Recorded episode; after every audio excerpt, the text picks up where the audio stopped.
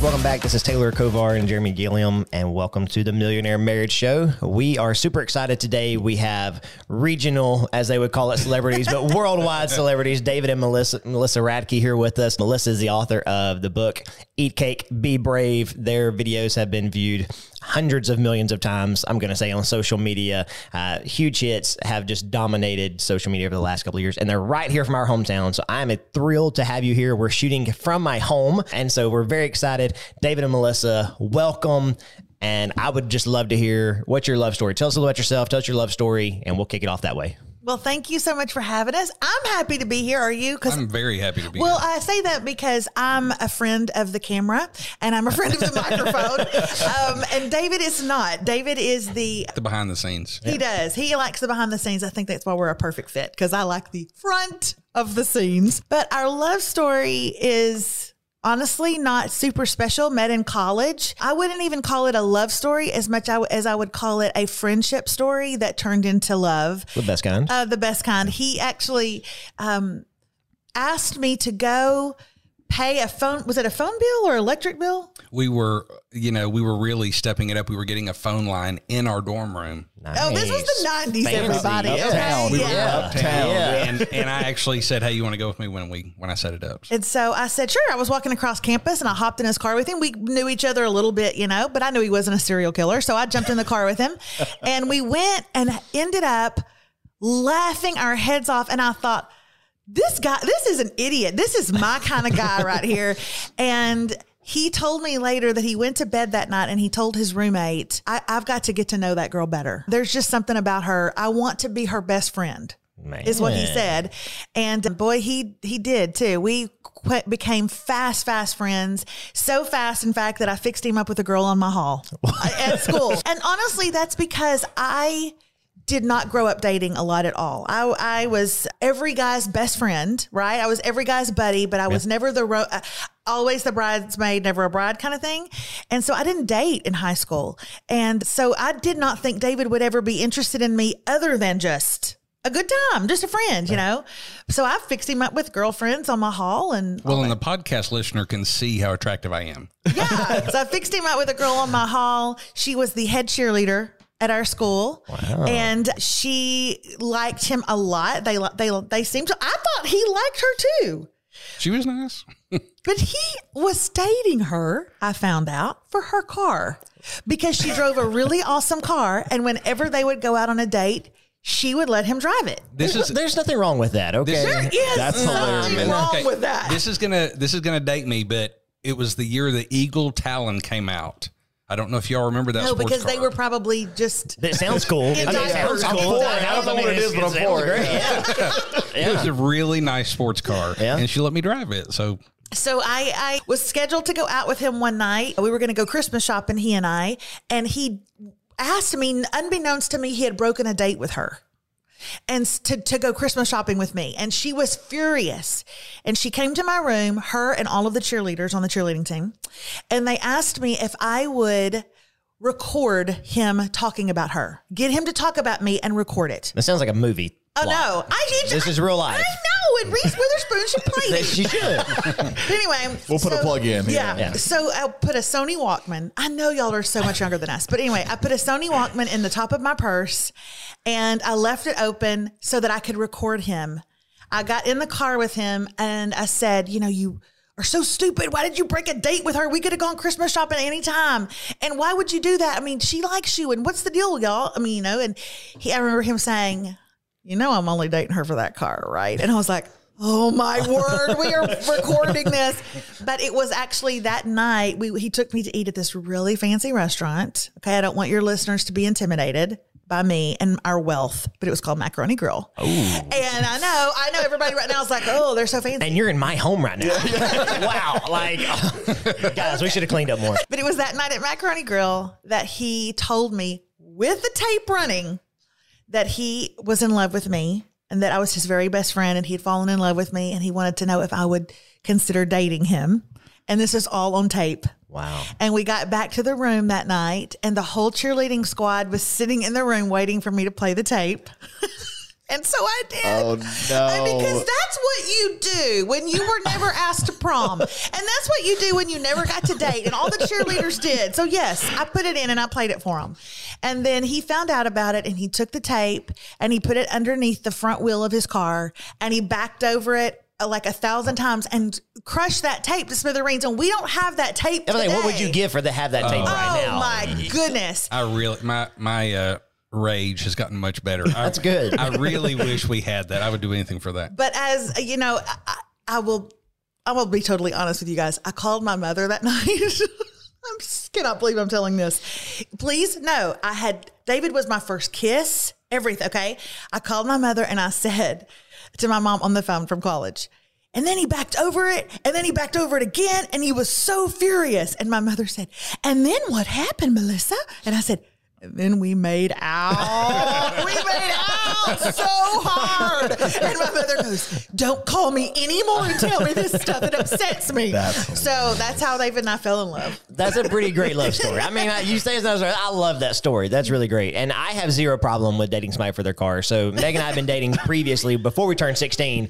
But when she turned 16, she got, or her parents bought her a brand new T-top Camaro, right? Black. I was driving a 15-year-old beater. And so everywhere we went, we drove her car, right? And so everybody thought it was mine. I was like, yeah, sure it is. And we ended up getting married, but yeah, it worked out. So you were high school sweethearts. We were, yes. Yeah. And that works. It does work.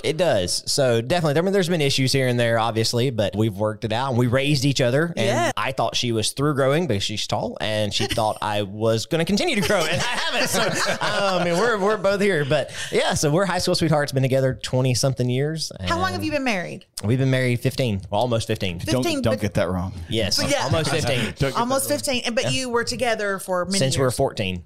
So we've been together 21 years. That's awesome. Yeah. Well, we got married at 20 and 21. We've been together 27 years. And we can't believe that we've made it, because when you get married so young, you are continuing to grow and change and evolve. Absolutely. I mean, you are not at 40 who you were at 20. Yeah. And so many marriages, when they start off young like that, they really can't make it through all of those life changes and what life throws at you. And so I'm amazed at us. I'm proud of us, and I'm committed to us for sure. But I mean, man, God is good, because we've been through some stuff. He is. And that's what I tell people all the time. Like, these young couples that we talk to, it's good to go through stuff. You know, diamonds are formed under pressure. And I look back at looking at several things that Megan and I have went through, and I'm like, even though I hated going through that and I wouldn't want to go through it again, I'm so thankful that we did, because it definitely made us who we are. Yeah. It built our relationship. It solidified our relationship with God and with each other. And so I completely understand. Yeah. And so let's get into some more of your story, right? So I know in your book, Eat Cake, Be Brave, and some of the things y'all talked about, your infertility journey. Can we talk about that? A lot of our listeners deal with infertility. It's something a lot of young couples deal with, and there's a lot of stress and hurt and things that go in that. Do you mind kind of sharing that story? Oh, no, we're an open book. You ask, we'll tell you. Awesome. All right. So how'd you find out? Like, what was that? What's that story? Doing stuff. Well, we had been married for 4 years. Everybody will always tell you when you first get married, hold off on having children, hold off on having children. And so we said, okay, and we moved to Nashville. We wanted to be in the music business. I wanted to be a singer. He wanted to be a manager. So we thought that'd be perfect. And so we moved there to kind of pursue those dreams. And so we did hold off. But by the time I was 24, my clock was ticking, and some people think that's a myth. It's not for a woman. You begin to want children. And we tried for about a year to no success. And so we eventually made an appointment and went in, and we were diagnosed with unexplained infertility. Now, that's after many doctor's visits, but there was they tested him, they tested me, they looked at this, they did blood work, you name it, everything they could. And that's what they came back with, unexplained infertility, which is such a punch in the gut, because what that means is you can't have kids and we don't know why. See you later. Man. And Dave, what all did we try? I mean, I can't think of anything we didn't. The only thing we did not try was in vitro. Right. We did not try IVF, and that's only because we were broke as convicts. Yeah. I mean, we really were. We would have tried that if we. Yeah. So it was just a long journey, and that was so frustrating in We didn't have it, especially as a man. I think you always want to fix something, or you want to find a solution, and multiple doctors, multiple tests. There was no reason for it. And then we started getting surprised by having pregnancies, but then we couldn't keep the pregnancy. And so we had multiple miscarriages. Yeah. So it took us about 4 years to get pregnant the first time. And then we miscarried at about 7 weeks. And then it took us about 2.5 years to get pregnant the second time. And then we miscarried about 7 weeks. And then we took us another year to get pregnant. So eventually we could see that over long periods of time, we could get pregnant, but then to be unsuccessful at it. You talk about, as a woman, feeling like you are failing on all fronts. I can't get pregnant like my girlfriends. Then when I do, I can't keep the pregnancy like my girlfriends. Yeah. Then I can't have the baby. I mean, it just was so defeating. And I had already been someone that battled depression and anxiety a lot in my younger years. And so it really was I was drowning in the deep end. That's the only way I can describe it. Infertility is so heartbreaking. It makes your marriage feel like a science project every time you want to have sex. It doesn't feel authentic. It feels like a task. I felt like I was a letdown to him. He wanted to have children as bad as I did. I thought I was a letdown to him. He felt like he was a failure to me because he was like, what if it's my problem? I mean, it's so grim. And I think, to add insult to injury, we were over a Sunday school class at our church that had, 80 to 100 people in it. All young couples. And so it felt like every single week somebody was bumping into each other, getting pregnant, and all these baby showers and all these, celebrations while we're over here hurting. And as the leader of the Sunday school class, who helps throw the shower? Yeah. I do. And so I started seeing a counselor, a therapist about it, because it was just so hard on my emotions. And so I just feel for women so much who are dealing with this. But I'll never forget one thing he said to me. He said, Melissa, why don't you just start being honest about your feelings? When a baby shower is going to be held and you're invited or whatever, you're asked to hostess, why don't you say this? I can't. I'm really, really happy for you, but I'm just really sad for me. He said, just be honest with people. I'll never forget him saying that. And I actually did it. It took a lot of nerve. I will never forget. I was on the phone one time and I said, Aaron, I can't come to your baby shower because although I'm very, very happy for you, I'm just really sad for me. And I remember her going, well, you know what? That's okay. I'm so glad you said something. I mean, that was the first time I started just being truthful about how I felt, how we felt. We were growing apart during that time.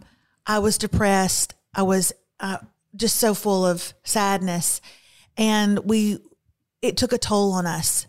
And so I'll let you ask questions, but it was a really difficult time. So I guess what I'm curious about, because that is obviously, as you guys know, I have to tell you this, something very, very difficult to navigate as a couple.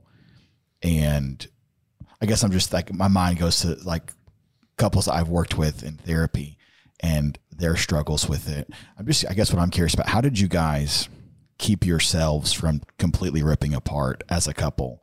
Because I know there's been a few couples I've worked with that their marriage is completely dissolved over it. I mean, they couldn't tolerate the tension that not being able to have kids brought. So what was that like for you guys, and how did you guys just not come apart at the seams? Well, I would say on the first miscarriage, we did relatively well, I guess. We tend to kind of lean into each other and support of friends and family and those kind of things. And this is 4 years in? Mm-hmm. Yes. And so, it was probably a little bit further, because we didn't even try starting until 4 years. But it was 4 years before we got pregnant. Oh, yes. Yeah, infertility, yeah. And so I felt like we, I guess, handled, if that's the best way to say it, we handled it okay. The second miscarriage, we did not. And it almost did completely tear us apart, because for whatever reason, we didn't do what we did on the first miscarriage. We both kind of went to our own corners, and she grieved her way and I grieved my way. And all of a sudden we have this massive kind of chasm between us, and we were really, really close on the verge of it. We also had done something that has little to do with infertility, but I'd still like to talk about it. During this time, David and I were the leaders, like we said, of this Sunday school class, and we had a lot of young couple friends, and we did something that I don't think is talked about enough. We began to erase some of the guardrails around our marriage. It seems to be funny to be really off color sometimes with your friends. Sex talk, sex jokes, things like that. As I've gotten older, I've realized the harm that can do to your marriage. It erases boundaries around your marriage, and it allows people to see your marriage and speak into it and laugh about sex and all that. And what, I hope I'm just explaining that correctly, but when you have those conversations with other couples, it makes you feel more comfortable to talk about those things that you really shouldn't be talking about with your spouse. Definitely. We just an episode over boundaries in marriage, and a lot of it was about getting too comfortable with other couples. Yeah. Well, what happened was we got way too comfortable with our best couple friend. And at the time, they were going through a separation and a bad place in their marriage, as were we. And David and her began to confide in each other. Yeah. And why wouldn't he? I hated him. I mean, I kept losing babies and blaming him, and I hated myself, and I was gaining weight, and my face was breaking out. I didn't want anybody to touch me because the pills I was taking and the injections I was given make me angry and hormonal, and I'm mad at the world. So we had nowhere to go and nobody to talk to. And because we had blurred those lines, she felt an access to him.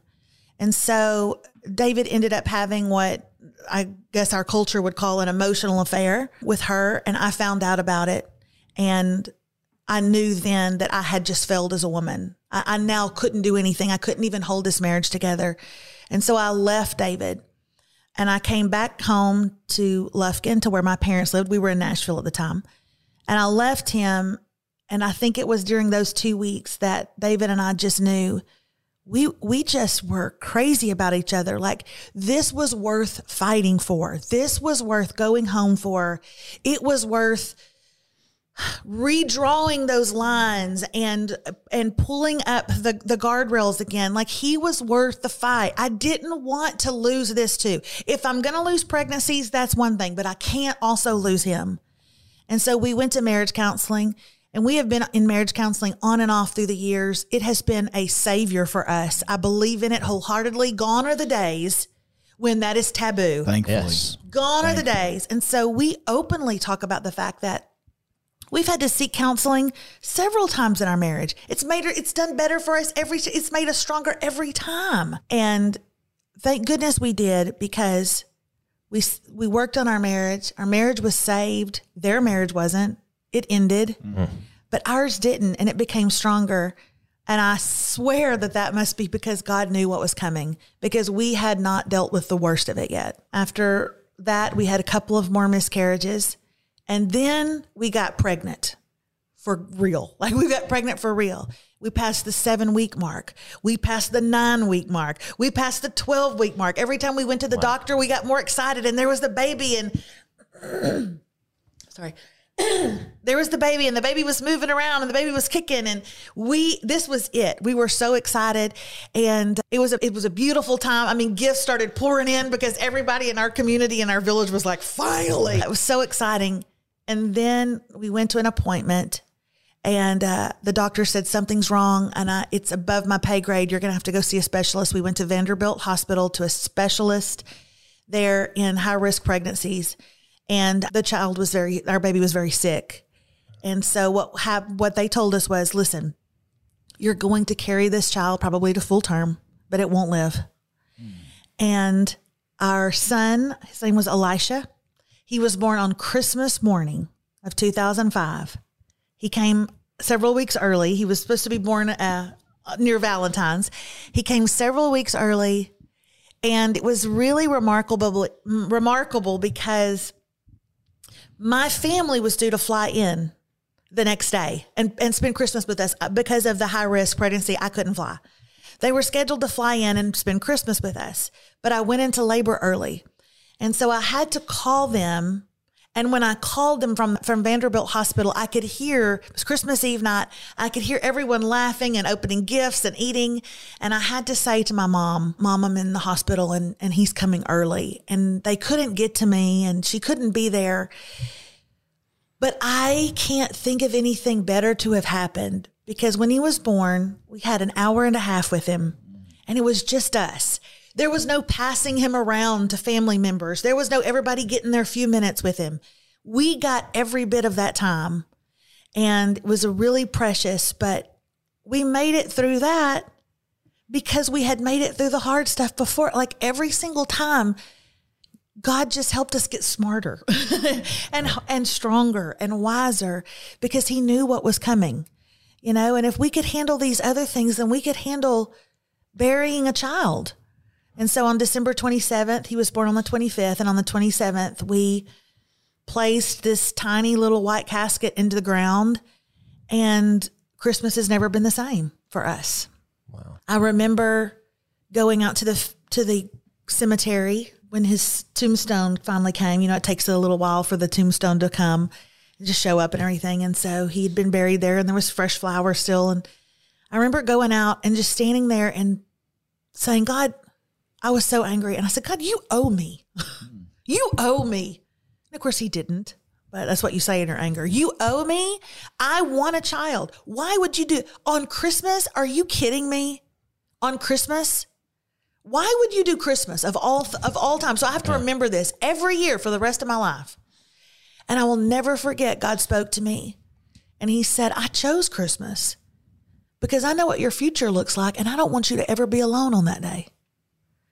I don't want you to ever be alone on that day. And I know that in the coming years, your house will be full.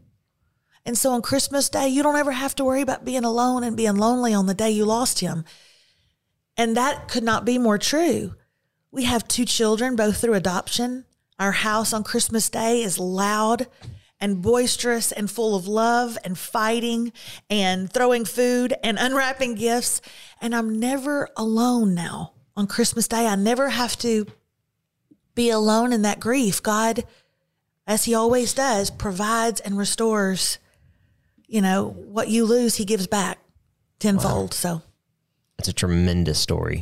Yeah. Thank you so much for sharing. I mean, I've been over here wiping tears the whole time. So no, it's tremendous. And thank you so much for speaking. I know that so many couples go through things in their marriage, and we tend to hold it in, right? We don't want other people to know that we're vulnerable, or that we failed, or that we have mistakes, or that we're not, you know, good enough, or that we're not perfect, right? From the outside looking in. And so thank you so much for saying that. David, I'm curious, I mean, while y'all were going through this and you know, the loss of children and all of that, how are you handling that as a husband and being there for Melissa?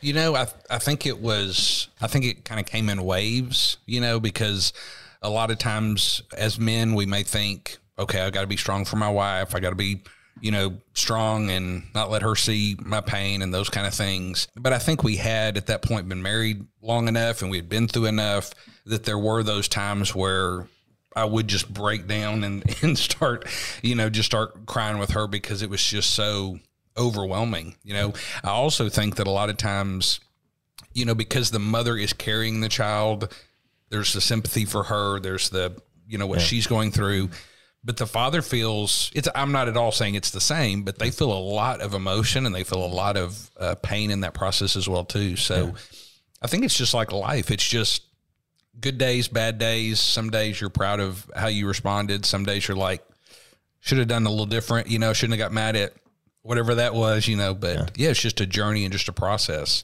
I'll share a special memory. I hope you're okay with me sharing this. He's sitting here crying anyway, if you're listening to this podcast. So it's okay, I think.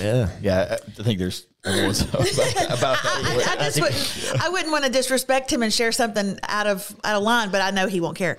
But one day I was big and pregnant, and I had a lump on my lunch hour. I came home. I was working at a church, and I came home, and David was lying on the floor of our living room, just literally curled up in a fetal position. When I walked in, his back was to me, but I could tell he was shaking and he was crying. And he had on the song, of all things, Blessed Be Your Name, on the road marked with suffering, though there's pain in the offering, blessed be your name. And he was crying. And I just remember it was hard to get down on the floor with my big pregnant belly, but I did. And I just held him, because I don't think that the fathers and the husbands are often held The mothers are. Yeah. But they grieve too. Husbands who have to walk the road of infertility, they grieve too. And they're not often cared for the same way the wife is, but it's so needed. Yes. I mean, let us not forget them. Let us not forget the good man who has to stand there and hold her hand while she's told, you lost that pregnancy. Let's not forget the good man who has to pay for that casket. Let's not forget the good man who wants a son to bear his name and can't. I just feel for those couples so much. David and I are obviously so blessed with children, but that came through adoption. So don't even get me started on how much I love adoption. Don't even get me started. I have 5 adopted siblings. And, do you? And probably a dozen nieces and nephews that were adopted. Oh, my goodness. Yeah. So listen, you may hear our tears on the podcast or see our tears on a video, but I can assure you our hearts are healed and our hearts are whole. These Radke kids are bad, but man, they are loved. They are so loved. I've seen a few things in the show. They're terrible. Yeah. Oh, they're terrible. Oh, they're some of the worst kids you've ever met. But that's just because they're so dadgum spoiled, and they're a lot of fun, and nobody would ever know. The kids at school tell them all the time, Remy, you are just like your mama. And Remy will say, that can't be possible. I'm adopted. But oh, go ahead. No, go ahead. Well, I do want to go back. I know we were turning a corner kind of, but you said something that I think is really crucial, that I think for a long time I thought, and this was before a fair amount of, going to counseling and therapy and those kind of things, that, well, I just let it roll off my back. I don't let it affect me emotionally. And we had a counselor friend of ours say, do you honestly think that's true? Do you really think that's true? But what happens is we just tuck it down and we tuck it down and we tuck it down. At some point, it's going to overflow. Yeah. And that can be in rage, that can be an emotional breakdown. It can be in making idiotic decisions. Yeah. It's going to have to be processed. So as she was saying that, as far as about the men, I know a lot of times we view it as a sign of weakness, or maybe the culture that we were raised in, and hopefully we're in a little different culture now than maybe when we were younger. It's like a sign of weakness for a man to cry, or it's a sign of weakness to say, hey, I need to talk through this because I'm not feeling great about this. So just encourage any listeners that if anything, it's a sign of strength. That's right. It's not at all a sign of a weakness. I really appreciate you saying that. So I tell people all the time, and it kind of sounds like I could definitely going through grief and then dealing with the emotions. Like it's like taxes. You pay now or pay later, but you're going to pay. Oh yeah. You're going to pay it. And oftentimes it's worse later. Mm-hmm. So I do have a question though. First, thank you guys so much for your transparency and your openness. I'm like, having to keep myself from absolutely falling apart, because I know the journey has been a little difficult, but you guys are here and you've held on together, and it's really a beautiful story. It really, really is. I do have a question though about, because again, I not only do I work with people, I have a lot of friends that are going through challenges with infertility, then also challenges with adopting. What was that like for the kiddos as they got older? How did you guys discuss it with them? Because it sounds like they know. Mm-hmm. So how did you guys discuss that with them? Because I'm thinking of some of our listeners that are going through this and they're going, well, how do I navigate this? Because if they're in the process of adopting and they have little ones, what does that look like? Because it sounds like it's worked out well with the 2 kiddos you'll have. Mm-hmm. So what did that look like for you guys? Well, I would say first, we've had several friends that have gone through like the adoption journey. And to be honest, I don't feel like we can always speak real well into the normal adoption process, because Remy, our daughter, who is 15 now, it was kind of a friend of a friend that called us. They had a placement. They changed their mind. The people that were going to adopt changed their mind.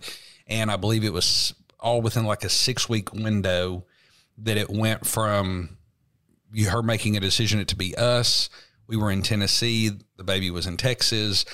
It was really different as far as that. I was actually finishing law school, and because I was in law school, I had connections to even help the legal side of stuff, because otherwise there's no way it would have happened in that time frame. And so we've heard so many stories, and I just don't want us to kind of go through that, because there's been people with a lot of pain in adoption. Yeah, absolutely. Of not only years of trying to have an adoption or they experience the loss of a child, which is very real in the adoption process. So our situation's a little different, very similar with our son Rocco in a very short amount of time. We were really blessed to not have to walk, but some people that, they want to adopt and it takes years. I mean, ours happened really quickly. We're big proponents of, if you want to adopt, tell people, don't keep that a secret, because both of our children came to us through word of mouth, people who said, hey, I heard the Radkes are looking to adopt. Wow. Both of our children came that way. Wow. And so I know so many young couples who are thinking about adopting, but we're not telling anybody. Tell people, because somebody knows somebody who may know a young girl who is trying to make that decision. But one of the best advice we got was when we were going through the adoption with Remy, before she was even born, our social worker said, can I just give y'all a piece of advice? Tell her she's adopted. Tell her from the moment she can understand anything. Make it a part of her childhood, of her life. That was great advice for us. And the way we don't ever let her discover that she was adopted. Yeah. So we used the movie Tarzan, the little Disney animated Tarzan. Remy loved it. I started playing it for her when she was 2 or 3. She loved it, and she would say, I know what your movie. And that means I want to watch a movie. I say, which one? She'd say Tarzan. I'd put it in. And finally one day I said, you know how that gorilla found Tarzan and that gorilla took Tarzan back to, that's called adoption. Did you know that you're adopted? And that's how I did it. I used the movie Tarzan and she could relate to that. After that, it was never a discussion. She always knew. I've always made sure my kids could ask me any questions. Yeah. We refer to each birth mom by saying Miss in front of their name. So Miss Danielle or, Miss, I'm going to leave that name blank, but because both of my kids come from different mothers. It's not like they were brother and sister. Yeah. We refer to them as Miss in our house, and they can ask questions. They can ask me. I mean, if sometimes just randomly we'll be watching a TV show and Remy will pause it and say, hey, did Miss Danielle ever, and Remy asked me one time, what color hair did Miss Danielle have? And so I stop and I tell her everything I know, because why not? That's her history. That's, and so. And both birth mothers are very, they're heroes in our house. Oh, we talk about them with great respect. I was just, I've seen some of your Facebook posts to the moms. Oh, absolutely. And that's phenomenal. Well, both of them have found us on Facebook and both of them have reached out. I'd like to tell you, if I could, about Remy's. So there is a chapter in my book that I wrote called Dear Miss Danielle, and it is a letter to Remy's birth mom. Now, just FYI, her name is not Danielle, but that's what we call her on social media and for things like this. Remy knows what her real name is. And I wrote it called Dear Miss Danielle, and I wrote it in reference to a ball game when Remy was little, a softball game, that Remy was asked to pitch, and she was very nervous. And in the middle of the game, David walked out on the mound, and he gave her a pep talk. And one of the coaches took a picture. It's a beautiful picture of David leaning over, talking to her. And I said, Miss Danielle, did anybody ever do that for you? Did anybody ever walk out on the mound and tell you what a good job you were doing? Did anybody ever walk out and tell you how brave you were? Did they ever do that? Because if they didn't, let me be the first to say, with this child, you knocked it out of the park. You knocked it out of the park. What you did for us was so brave. You did it in front of so many people, and you could have changed your mind, but you didn't. And I referenced her in this story. Y'all, about a year ago, a girl that works for me sent me a text, and she said, Melissa, I check your Facebook messages every day. I've highlighted one. I think you need to go read it. And this is all it said. Dear Melissa, I found you on Facebook. I read your book. No, no one ever told me that. And I played softball too. Wow. And come on, let's just take a minute for the girls who said, I want to keep this baby, but I want to make sure that it has everything, and I can't give it everything. So needless to say, in our house, those are some hero women right there. Those are some hero women. We talk about them with respect. I make sure my children think that they are the most. They've not met them, and I don't think my kids are ready for that just yet. My kids are very different. I think Remy would probably be more ready than Rocco. But when that day comes, and if they ask, heck yeah, you get to meet her. I'm not afraid of that. We're very confident. We've raised confident kids. We're confident in our love. They're confident in our love. I don't want to raise my kids and be those nervous parents that what if they meet? Let them, you know? So adoption's a beautiful thing for us. It's a beautiful story you guys have. I mean, I've cried a few times on our podcast, never this much. And so I'm sorry. No, I love it. No, I feel bad if no one has ever heard of us or listened to this. They're like, "Wow, this couple is so emotional and depressing." And he keeps crying all the time. No. We're actually pretty funny. Literally the life of the party. I don't know what's going on. I'm sitting here thinking, man, we could have had like 8 episodes off of what we just talked about already. Like, man, how can we just do like every episode? And I guess my thought is the fact that you guys are so transparent with this. Yes. Because I know it's so difficult for couples to talk about. I mean, going through one of the things y'all have gone through, but multiple things, it's difficult for them to talk about any one of them. Mm-hmm. And so the fact that you guys are open about it, I think it gives, at least in my opinion, I think it gives couples hope that they've been through some really tough stuff and look where they are here now. Yeah. I mean, the journey has been like difficult, but on the other side of it, you're going, wow, look what God's done. Look where he's brought us. And look at this story that we have. Yeah. Challenges along the way, but I think it can give people hope that if y'all went through it, anyone can go through it. David and I always say, you know, we now have a platform on social media that I truly believe that we have. I don't believe it's because I wear my makeup great or I'm a social influencer because of how I dress. Lord knows that ain't it. I think it's because we realized a long time ago, Brene Brown always says that your vulnerability is a superpower. Mm-hmm. And we bought into that. And we've never lied online. What we share, the products we share, we use, the stories we tell are true, and the marriage we have is real. And we've never shied away from that. And I think people are drawn to it. Yeah. But I believe that when I tell people, David and I get a kick out of it. We tell people all the time, look, other than the fact that neither of us have been drug mules for the cartel, there's nothing we haven't been through. Other than that, and we're open to that. To be honest, whatever it takes to pay the bills. Yeah. After watching Ozark, we're kind of we're watching Better Call Saul right now. We're like, come on, we can earn a couple thousand. We can do this, yeah. But honestly, other than that, there's nothing we haven't been through, and I think it was God's preparation. Because he knew this platform was coming and that marriages needed hope. Yeah. And they needed friendly faces saying, girl, I've been there. Man, I've been there. And I don't know how people make it without Jesus in their marriages. And I'm just not afraid to say that to people. Yeah. And I know that it might not be PC on social media, and Facebook has put me in jail so many times and pulled down my videos. I just keep saying, I can say all day, I don't know how marriages make it without Jesus. You can say that all day long, but like tell people how to meet him, right? Yeah. Like don't just say, I don't know how y'all do it without God. Tell them how to meet God. Yeah. Like let's lead people to that. So I have I put a post up the other day. I put the plan of salvation. I said, and if you have questions, email me. Women email me. That's awesome. They email me and they'll say, one email said just the other day, something has been missing. And whatever it is you're talking about, that might be it because I've tried everything else and nothing is filling this hole in my heart. What do I do? And I just wrote her back. Here's what you do. This, you ask this, you pray this, and then there. Let's give them hope. Yeah. That's what we're looking for. I think people are hungry. You know, they're hungry for hope and they're hungry for that God-sized hole in their heart and in their life. And I just thank you both for being so transparent, being here. It's obvious that you're on the same team, and we're huge advocates of your marriage. You're on the same team. You can't, compare yourself to other teams. It's you. And so thank you. You're an inspiration to everyone that I know that we talk to me and my wife.